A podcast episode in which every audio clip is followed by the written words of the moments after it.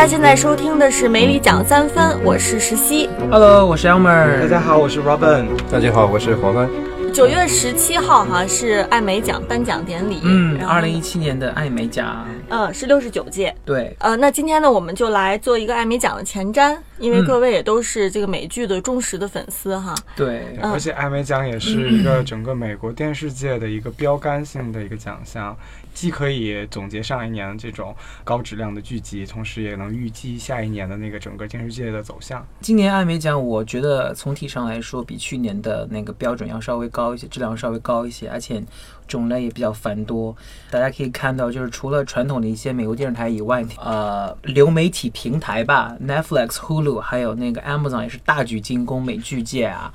万家齐名了，都已经 质量都非常的高。提到这个流媒体哈，二零一六年的数字其实和二零一七年有一个比较，像嗯那奈飞 Netflix 去年是五十四项提名，哦、然后九项的最后的得奖。嗯呃今年呢，还真是一下这个数字奈飞的提名飙升到九十二项。嗯你看，就看那个 drama，就是这就是正剧的这个提名里提名提名的那个名单里面，咱们一共有一二三四五六七七个剧，对不对？然后奈飞 Netflix 自己就包包包括了，就是那个囊括了呃三个三个奖项，就是 The Crown，还有 House of Cards，就是咱们中国观众熟悉的《纸牌屋》，还有咱们中国熟悉的那个《怪奇物语》嗯，三个秀，然后另外还有 Hulu 的。一对，而且这个平台其实可能中国观众比较知道的是奈飞啊，这亚马逊，但是其实实际上有非常多的这个呃网络平台，很多中国观众可能不知道哈。对我看到这个 Hulu 就可能会大家会了解了解的稍微少一点。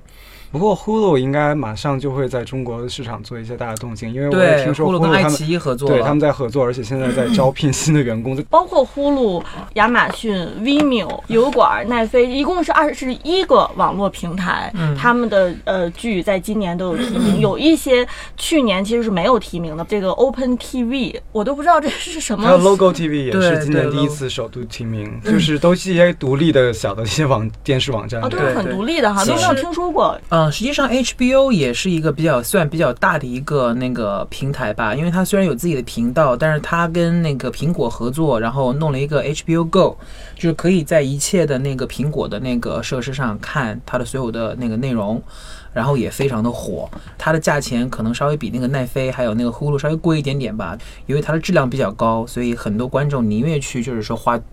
一个月多花几美金买这么一个那个 HBO 的那个 Go，然后在自己的那个手机上、iPad 上就可以就是无限制的观影，呃，也是算比较比较厉害的一个一个一个 player。对，而且 HBO 比较有名的一点就是它的资源特别丰厚，就是从那些老的经典电影，以及一些新的呃刚出来，比如说 stand up comedy，它全都有一些资源，所以很多比如说人他如果在在做选择的时候只能买一个会员的时候，多数人还是会选择 HBO。对，HBO 后面主要是华纳，华纳在 HBO 的那个后面作为一个靠山吧，所以就是它实际上，呃，在它的 HBO 的平台上面，除了 HBO 自己的一些优质的秀以外，还有很多华纳的一些经典的电影都可以看到。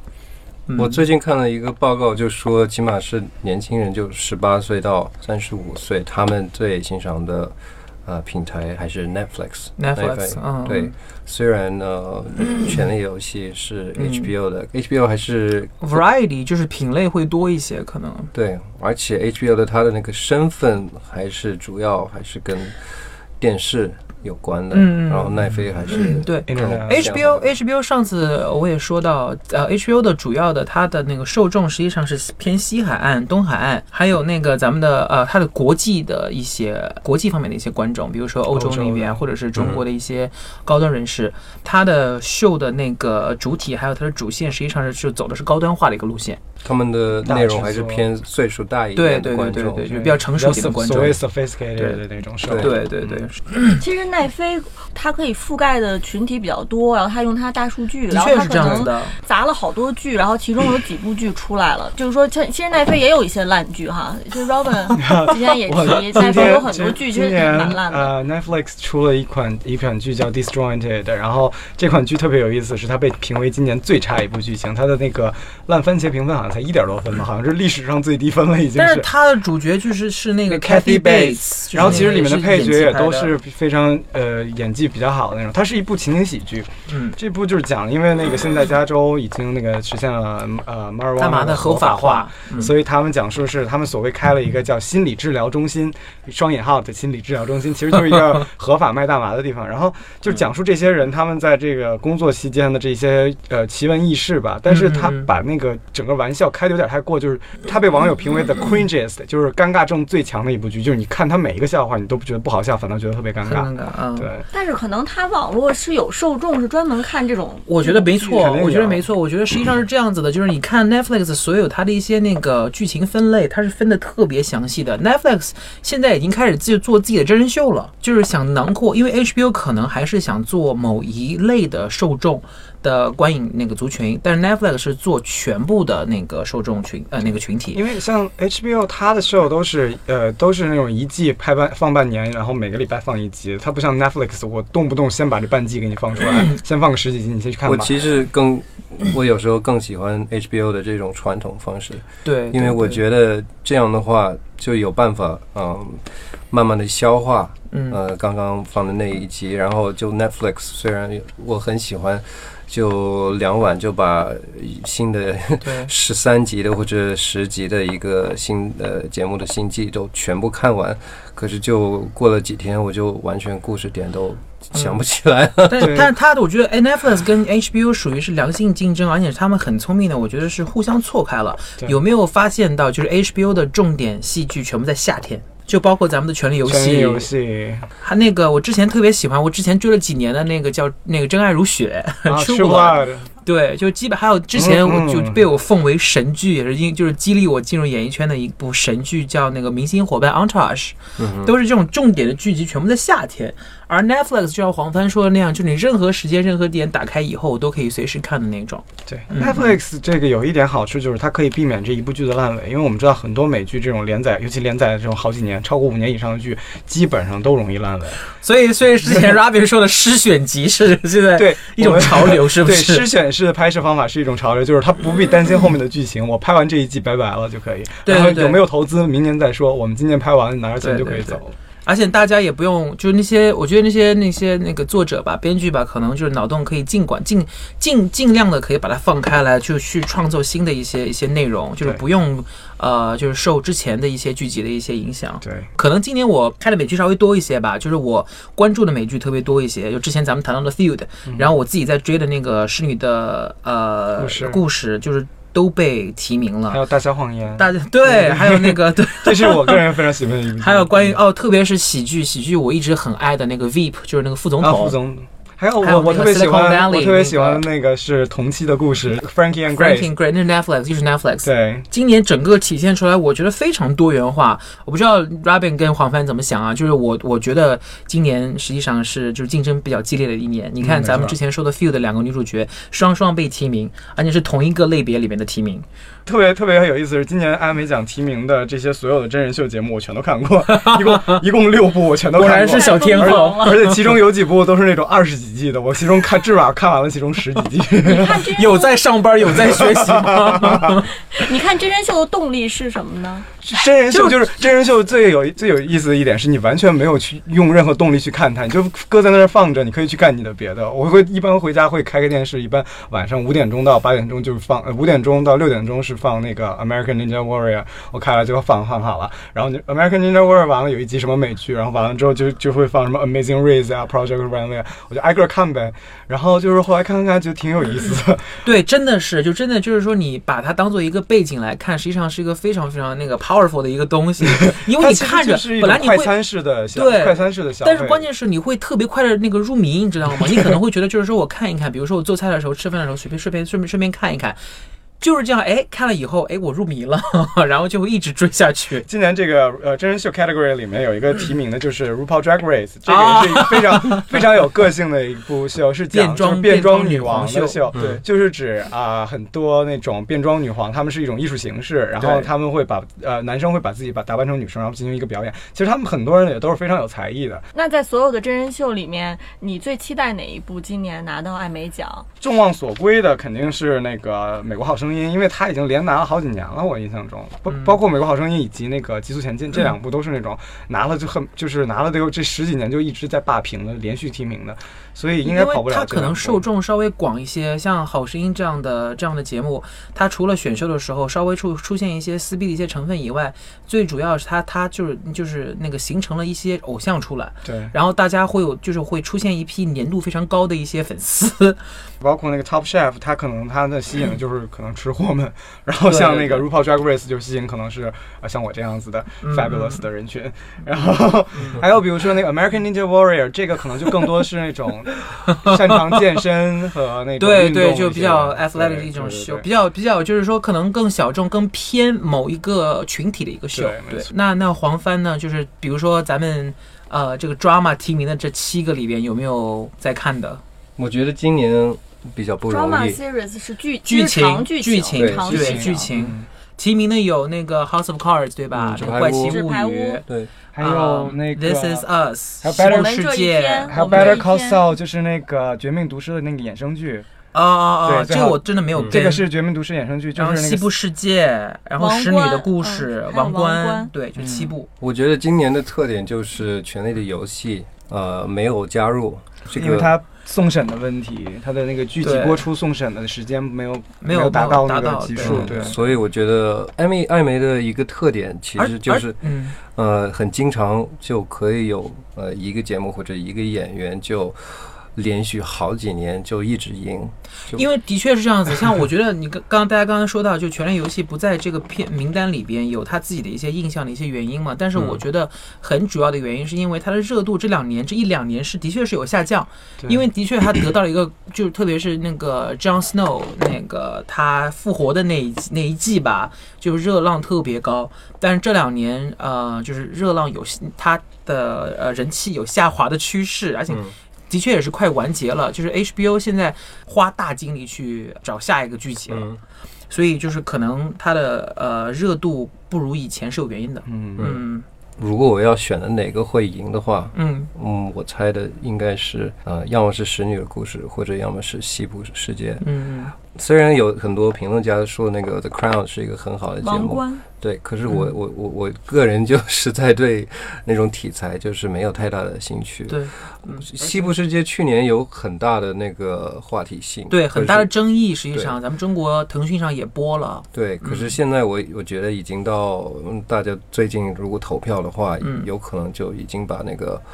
放在一边了，就忘记了主要的嗯具体内容。所以我就如果真的必须要选一个，那我个人觉得呃有很大的可能就那个使女的故事会当黑马，因为这个呃节目今年有太大的那个跟社会有关的对对对，话题性，因为整个整个剧就是关于如果美呃美国在未来就是被这呃这种呃基督教的呃呃恐怖者就嗯。控制了之后之后，然后就女人完全没有权利的话，那美国就会呃成为什么样的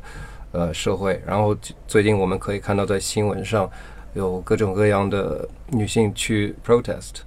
呃抗议。抗议。的时候，他们就穿着那个节目的呃服啊，装，对，服装那个红颜色的袍子，对对加上那个白色的帽子，华盛顿对 D 对 DC，对，然后然后嗯，大家一下子就就知道也是从这个节目出来，我就想不起来有任何什么别的节目放播的时候，然后一下子就跟真正社会当中的情况有那么大的那种相关。因为它这个题材实际上是比较敏感的一个题材，然后在美国社会就是向来呃就是属于一个比较有争议的一个话题，就是嗯女权主义啊，还有就是女人在社会中的一些那个呃位置还有权利。啊、美国人就经常会说那 equality 就是那个那个权利的对等嘛，嗯这个东西就完完全全的在剧集里边就是非常讽刺性的就展现出来，非常极端的展现出来了。我觉得实际上《使女的故事》的胜算还是挺大的，因为它跟其他的几个其他六个提名的剧集都非常不一样。嗯但是我心中我觉得除了《使女的故事》以外，就是那个《西部世界》的胜算也很大。就首先它是一个比较美国老牌的一个 IP，之前是一部电影，然后现在就是这么。把它重新拍成秀以后，然后咱们中国观众也特别熟悉，就觉得它脑洞特别大，画风特别美，拍的跟电影似的。而且它是一个 HBO 节目，然后对对对对，还是嗯，《使女的故事》是他们第一个 Prestige 第一对，个第一个高成本的一个，但是我想说一下，这个咱们这个《使女的故事》的那个画风真的也非常美，真真都跟电影似的。就是他真的是能看出来，呼噜是下面是要花大价钱去拍这些大制作的成本、大大成本的一些一些剧集了它。是要来和这个 Netflix Netflix 跟跟亚马逊跟亚马逊去分这个市场，的确是。每个不管是呃 cable TV、cable 电视还是呃网络平台，呃或者 basic cable，像 USA 或者 AMC 或者 FX，每个 content 平台、内容平台都是追他们自己的能得艾美奖的节目。对对对，这个是他对他们的口碑的提升，就是说对他们的那个逼格的提升。对，对，我觉得大家可能因为刚才聊的几个其实都属于大剧哈，这个成本也很高，然后呢，这个呃置景啊各方面服化道也是特别的优特别到位优特特别到位优质。但是有一部剧像这个《This Is Us》，我们这一天，投其实资非常小。对它其实是一个相对来说可能是呃小成本，跟其他剧比起来啊，成本小一点儿，然后还是讲日常生活啊，讲这个家庭这种这种剧。这个剧其实，在很多中国观众这边其实口碑是非常好对的。豆瓣评分非对常高。你你知道吗？你说到这个特别有意思，就是 Variety 美国综艺杂志，实际上你知道吗？他们呃觉得今年能够获呃获奖的，就是应该是那个我们这一天我们这一天。对对，对因为它属于就是整个这个提名 catalog 里的一一股清流。你看其他都是那种政治题材的都政治题材口味重的 drama 特别对对特别碰撞特别多。他反倒他是就是那种整个这部剧里没有所谓的 villain，就没有坏人，没有好人，然后就是一家人的这么一个串联起来的这么一个三个时间线的故事。平和的一个故事线，对。所以就是他，因为呃艾美奖就是有这么一点，就是他的那个 Academy 那个评审是属于比较出人意料的，就是他不会根据观众的口碑来进行一个评选，可能更更多的还是评审们的主观意见。奥斯卡也这样，没有就是很任性就是了。对，就是让我想到，你记不记得 Susan Lucci？Susan Lucci 哦被提名了十八年的那个艾美奖，一次没得过，终于十八年后得了一回了。对对对对，实际上实际上就是本身自己咱们自己这个秀的品质，还有就是口碑，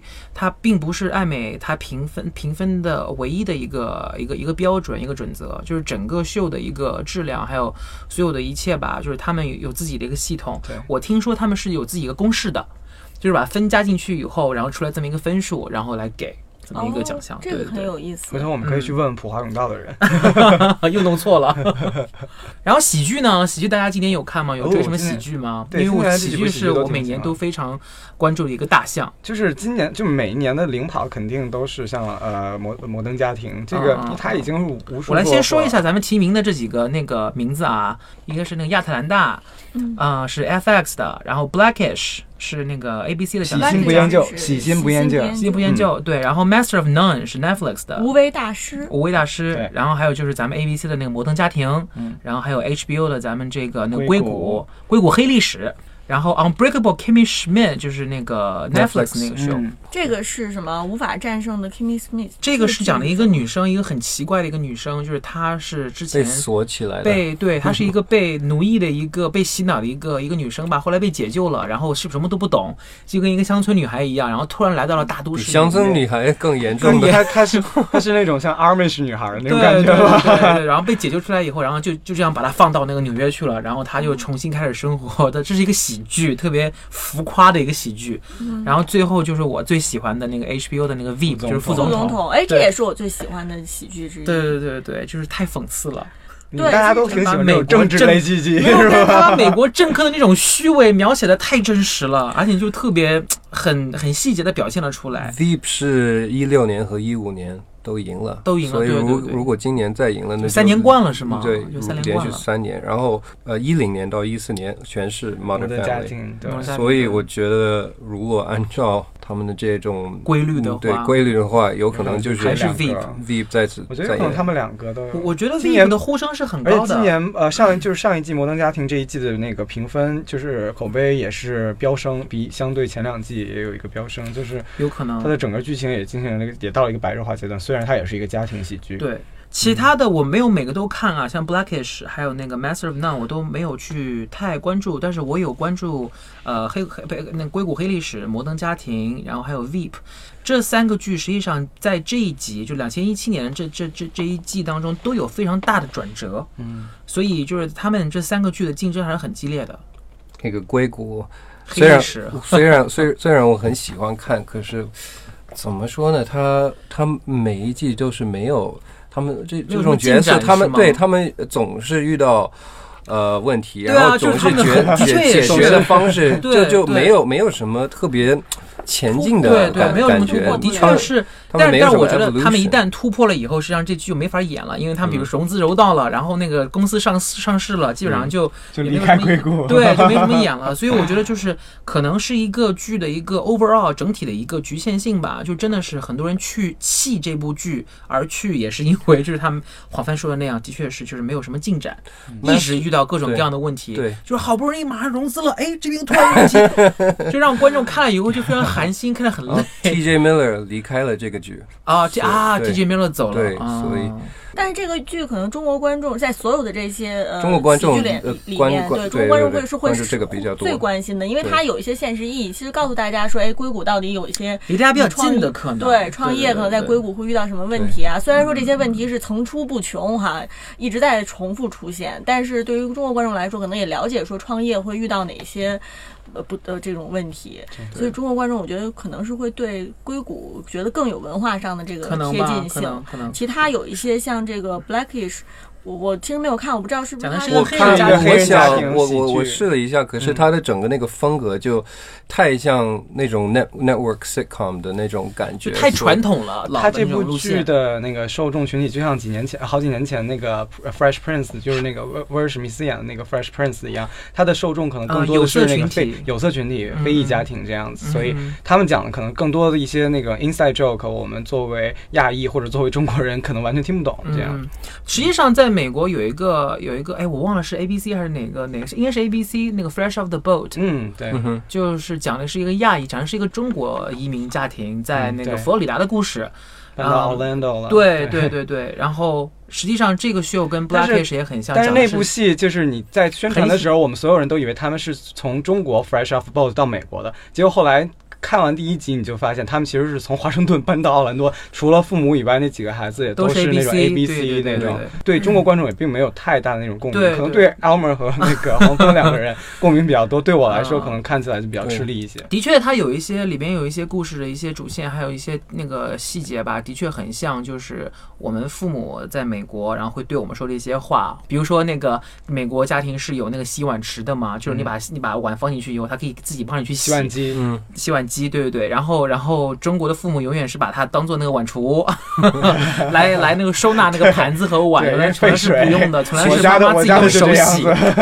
那个 Fresh Out the Boat，呃，他的那个节目就跟呃 Master of None 有点哦有点像，有点像。对 Master，Master 那中文是什么？无为大师师无为大师啊啊！对，也也是关于一个印度呃移民的一个家庭，从印度移民的家庭。但是就是嗯像这几种这种移民家庭这种剧，他们都属于褒贬不一的，因为嗯会有一部分的这些移民群体就会觉得他是在夸大甚至是贬低我们这一个群体。像 Fresh Off Boat 对于很多亚裔人也是在其中，因为他首先他是找了韩国演员和日本演员来去演呃一个中国的家庭，然后这是其次，而且其中他们母的一些中文对话。呃华人，对母，亲演母亲的是华啊人，但是演爸爸的那个是叫康斯坦斯沃商这个演员我挺喜欢的。对他其实演爸爸那个人是韩国人对，实际上 Robin 说的很对，就是他这种就是由由族裔来担当故事主线的这么一个就这种剧吧，有一个特别强的一个不很难避免，但是又是弱点的一个一个一个点，就是他经常会使用一些刻板印象对。去描写呃某一个那个族族群。像尤其演爸爸的那个人，就是对 可能对亚洲人来说，我们一眼就能看出来他是那种韩国人人长相，但是他偏偏就说他是中国人，可能对就是很多中国血统的人来说，这会有一点点冒犯。嗯然后其中这是一个很老就是一个政治，又回到咱们那个什么政治正确性啊，有些人会觉得你这个就是不政治正确，不是每个亚洲人都是这样的，对吧？所以还是哦，对，这个让我想到就是前两天那个汪可盈，你知道汪可盈改名的事件，他本啊他本来的在好莱坞的艺名是 Chloe Wang。呃，Chloe Wan，啊然后他前两天他护照的，这是他的 legal name。对他的 legal name，他把 legal name，他现在把他的姓，他的父姓改成他的母姓了，就是娘家姓改成 Bennett，然后然后就是有一些亚裔的群体就会对他进行一个抨击，他认为是他不 embrace 他自己的这个这个 heritage 文这个化文化对，heritage 对，或者是那个 roots，然后那个然后他就说我在用我以前的名字的时候，我的简历寄出递出去之后都不会有接到那个面试的电话。嗯但是我改完名字之后，我就有增加对，所以就是他是想通过这个改名这个事情来呃给大家揭露这个好莱坞这么一个还是潜在的这么一个种族歧视的一个嗯对一个问题。我觉得他的情况比较特殊，真的，因为我可以从那个选角的方面也能理解，就你选角的时候就几百个不同的 headshots，然后 resume，然后你就那么快的看的时候，然后如果你就看到一个人是姓名叫旺儿，可是他完全长相不像一个中国人的话，你就觉得、呃我不知道应该对这个这个人怎么样，然后就把他放在一边，对吧？可是如果把他姓名改成 Bennett，他的身份对对一个选角人就就怎么说，就可以放在一个 category，他就像一个可以像一个白人角色，可是他完全不能像一个亚洲人角色。然后他的名字如果是亚洲名字，可是不像亚洲人，那我觉得对选角人，我可以了解他们就是他可能觉得需要做更多的功课才能了解这个人，对才需要花更多的时间，但是他又没有时间去看这个人到底英文怎么样啊，中文怎么样啊，嗯对吧？他到底是外国人还是对是什么呀？所以他可能就干脆我就我就不考虑这个人了，可能是上一期咱们说到那个种族歧呃那个性别性别歧视的时候，我记得咱们就讨论过，就是实际上能够给女性角呃出呃演员出演的一些角色本来就比男性要少，然后能给能给亚洲亚裔女性出演的角色就更 寥寥无几了。很多亚裔角色在电影里，要么就是科幻剧里演外星人，要么就是呃，在一部正剧里演一个什么韩国食品店老板，然后要不然就是那个女女呃那个白人女主的那个好朋友，对对对对。对，都是那种 sidekick 那种，所以就对。是他们也是在改变一个刻板印象。这让我想到，就是我不知道你们有没有看过那个《芝加哥依云》这部呃呃美剧，那部里面有一位男主角是一位亚裔的面孔，然后他也在那个呃《忍者神龟》里饰演了那个坏蛋。然后这个演员他就是因为之前自己的姓氏的问题，然后他进行了改姓。他其实是一个韩国日本混血，他父方是姓应该是姓纳卡穆拉，就是中村。嗯，但是呢，他通过这个姓的时候，他得不到好多的角色，然后他实在没有办法把自己的姓改成了 Park，改成了妈妈的姓。Park 它既是一个韩国姓，但是有的时候也会认为它是一个呃就发音更更英语一些。对他也是在那个采访当中说到他自己的那个啊、呃面试，就是整个那个 callback 也要接到的要比以前多了。都是一种无奈吧。我觉得亚裔演员在好莱坞实际上真的是比咱们中国的演员要要辛苦很多。嗯就不仅就是你的综综合素养要非常高以外，就你你也不能只凭颜值吃饭，同时还要就是饱受这种种族歧视，还有就是呃少数人族呃族群的这种这种待遇吧。实际上挺不容易的，混口饭吃。你说 你是要就是民族自豪感，还是要混口饭吃？对，而且挺难决策的是好像就是在一种在夹缝中生存的状态。就是他首先他自己的认同可能更多偏向于这种好莱坞文化，但是好莱坞并不把他们，因为他你长着一张亚裔脸，我就是想把你演成一个啊 Welcome to Japan 这样一个角色。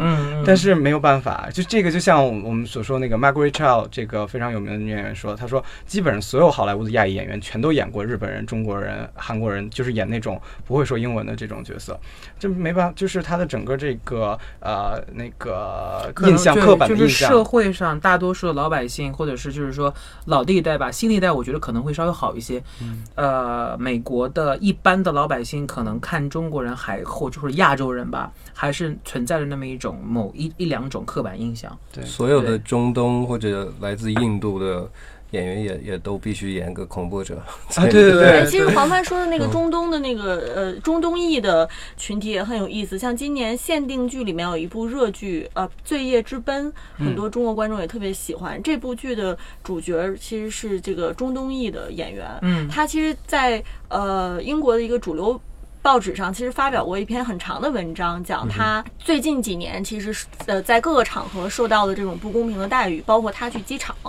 啊，很有的时候会被扣押呀，会被查护照啊，而且很多时候是他在已经是出现在很多这个知名的电视剧里面了之后，他仍旧在很多机场、国际机场会受到呃这个盘盘查和询问。正好刚才我更正一下，刚才我们导导播其实提醒我说，这个《罪业之奔》的主演 Riz Ahmed 他不是中东裔的，他是巴基斯坦裔的啊。嗯，对于 这可能就是我们的一个 stereotype 了。对，有可能是对，但他其实属于嗯、呃南亚哈，南亚裔嗯的，但是他是属于穆斯林国家，所以在美国其实现阶段可能面对的这个政治形势可能更严峻一些哈。嗯，然后我们可以看看呃限定剧、诗选剧里面还有哪些？限定剧里边今年提呃提名的一共是五部剧，《Big Little Lies》。大小小谎言。对，就是那个咱们有 Nicole Kidman，咱们还有那中国是瑞瑞斯 Reese 威瑟斯 Witherspoon，彭威瑟斯对吧？彭，HBO 的，这是 HBO 的，对吧？然后还有咱们 FX 的 Fargo，《Big Little Lies》好像在腾讯上有，我看过，但是这是被剪的。剪剪剪辑过的。我看我看 Big Little Lies 的动力就是去看 Alexander 史卡史盖尔的，结果被剪了。然后第三个就是咱们之前说到的那个 Field Betty and Joan，就是也是咱们 FX 的。苏迪，对，第四个提名的就是 The Night of 刚才说的这个罪业之奔之奔罪业之奔，嗯对，那个也也是 HBO 的。最后一个就是咱们的 Genius，然后嗯这是是 National Geographic，这是讲那个爱因斯坦的，这个我也看了几集，还挺有意思的。嗯就是那，个美国地理那个台，对，这也是挺出人意料的，就是 National 只要这呃，那美国地理他们竟然会出这么样的一个剧集，对，对然后他讲爱因居然被提斯坦是他的生生平吗？他对，嗯是以一种戏剧化的形式来把他的那个生平像自传一样，或者对是对对对，对对非常有意思。然后也讲了一些，而且呃，就是可能我我们以前在书本上看到就是一个严肃科学家样子，反倒在这部剧里，他展现的是就是一个真实的话的这么一个人的形、嗯形象。这两年就是谈到就是 limited series，就是叫叫中文叫限定剧集叫限定限定剧集。实际上这是一个比较风靡美国的一个形式吧，因为它每一季可以不一样，或者就是说我拍完这季我就不不拍了。再拍了，对嗯这种限定剧的呃限定级的这种 series 里边有很多大明星的加盟，对，而且像那个像《大小谎言》，今年那制作人和导演也都说了，甭管今年都是电影咖，对，都是电影咖。他说甭管今年这个口碑怎么样，我们不再拍第二季，完了就完了，完了就，所以是没有 Big Little Lies 的第二。没有第第二二季了。对部对对，他 True 这个故事是相当完完整的。它是本来是一本书，嗯然后应该是在澳大利亚的，然后也说是海边一个小城镇的一个故事。大家觉得在这五部限定剧里面，那最看好哪一部？我觉得肯定是 HBO 赢，要么是呃 The Night of，要么是 Big Little Lies。呃，我我个人也是，我投那个《大小谎言》多一些，因为这部剧确实也是一部神剧，而且它是一部以女性为中心的剧嘛。咱们的 Field 实际上也是以女性为中心的，可是他的它他的他的大话题小谎言性就，不大小谎言是以真实的女性，就是我生活中的我有代入感。你 field 是讲两个大明星的，我真的没有代入感。可是他们也是说的是女 人作为一个女性就是可能真正的他们的体呃他们的他们的位置可能真的不太一样吧。对，大小谎言可能真的是呃每个人生活中可能会遇到的一些人会发生的一些事情，真实性比较强一点。可能我其实觉得在现在这个政治政治气候里面，有可能《罪业之奔》倒有可能是拿到今年的艾美奖。我不知道艾美奖是不是它也会有一些政治方面的会这个会有一些这个完全就整个我们刚聊的那个政治呃情况，我就觉得嗯，现在美国就是正在呃经过一个呃 civil war 内部战争，在文化方面特别冲突，对，然后在你你如果说好莱坞做娱乐内容的呃那整个行业和文化，他们就站在这个内部战争的一边，然后所以所有所有就呃上的节目和得奖的节目，他们就很多就能得奖的节目就是得奖，就是因为他们的价值观就是很明显的就能表达这个好莱坞的价值观。好莱坞在对美国现在社会当中的这个价值观，其实说到这个，我们不知道大家有没有意识，有没有发现啊？就是它每一个 category 的提名里面都有一部是讲有色族裔的这么一部剧。其实这也是近年的一个一个趋势，就是像我们知道前年的奥斯卡是被批太白了嘛，所以就是现在大大家也是相当于有这么一个趋势，就是说。揭露好呃少数族裔这个生活的这么这些剧情、这些剧集吧，还有包括电影、电视剧等等，它是慢慢的是越来越受呃受众的欢迎，然后同时也有有望冲击一些重要的奖项。电视更前进，电视比电影更前进，因为它的成本更小，对，反应更快，市场反应更快，对它可以在一年内就完成。内容方方面，如果说呃或者演员更丰富，内容更丰富，这某个丰富的方面就呃电视比电影。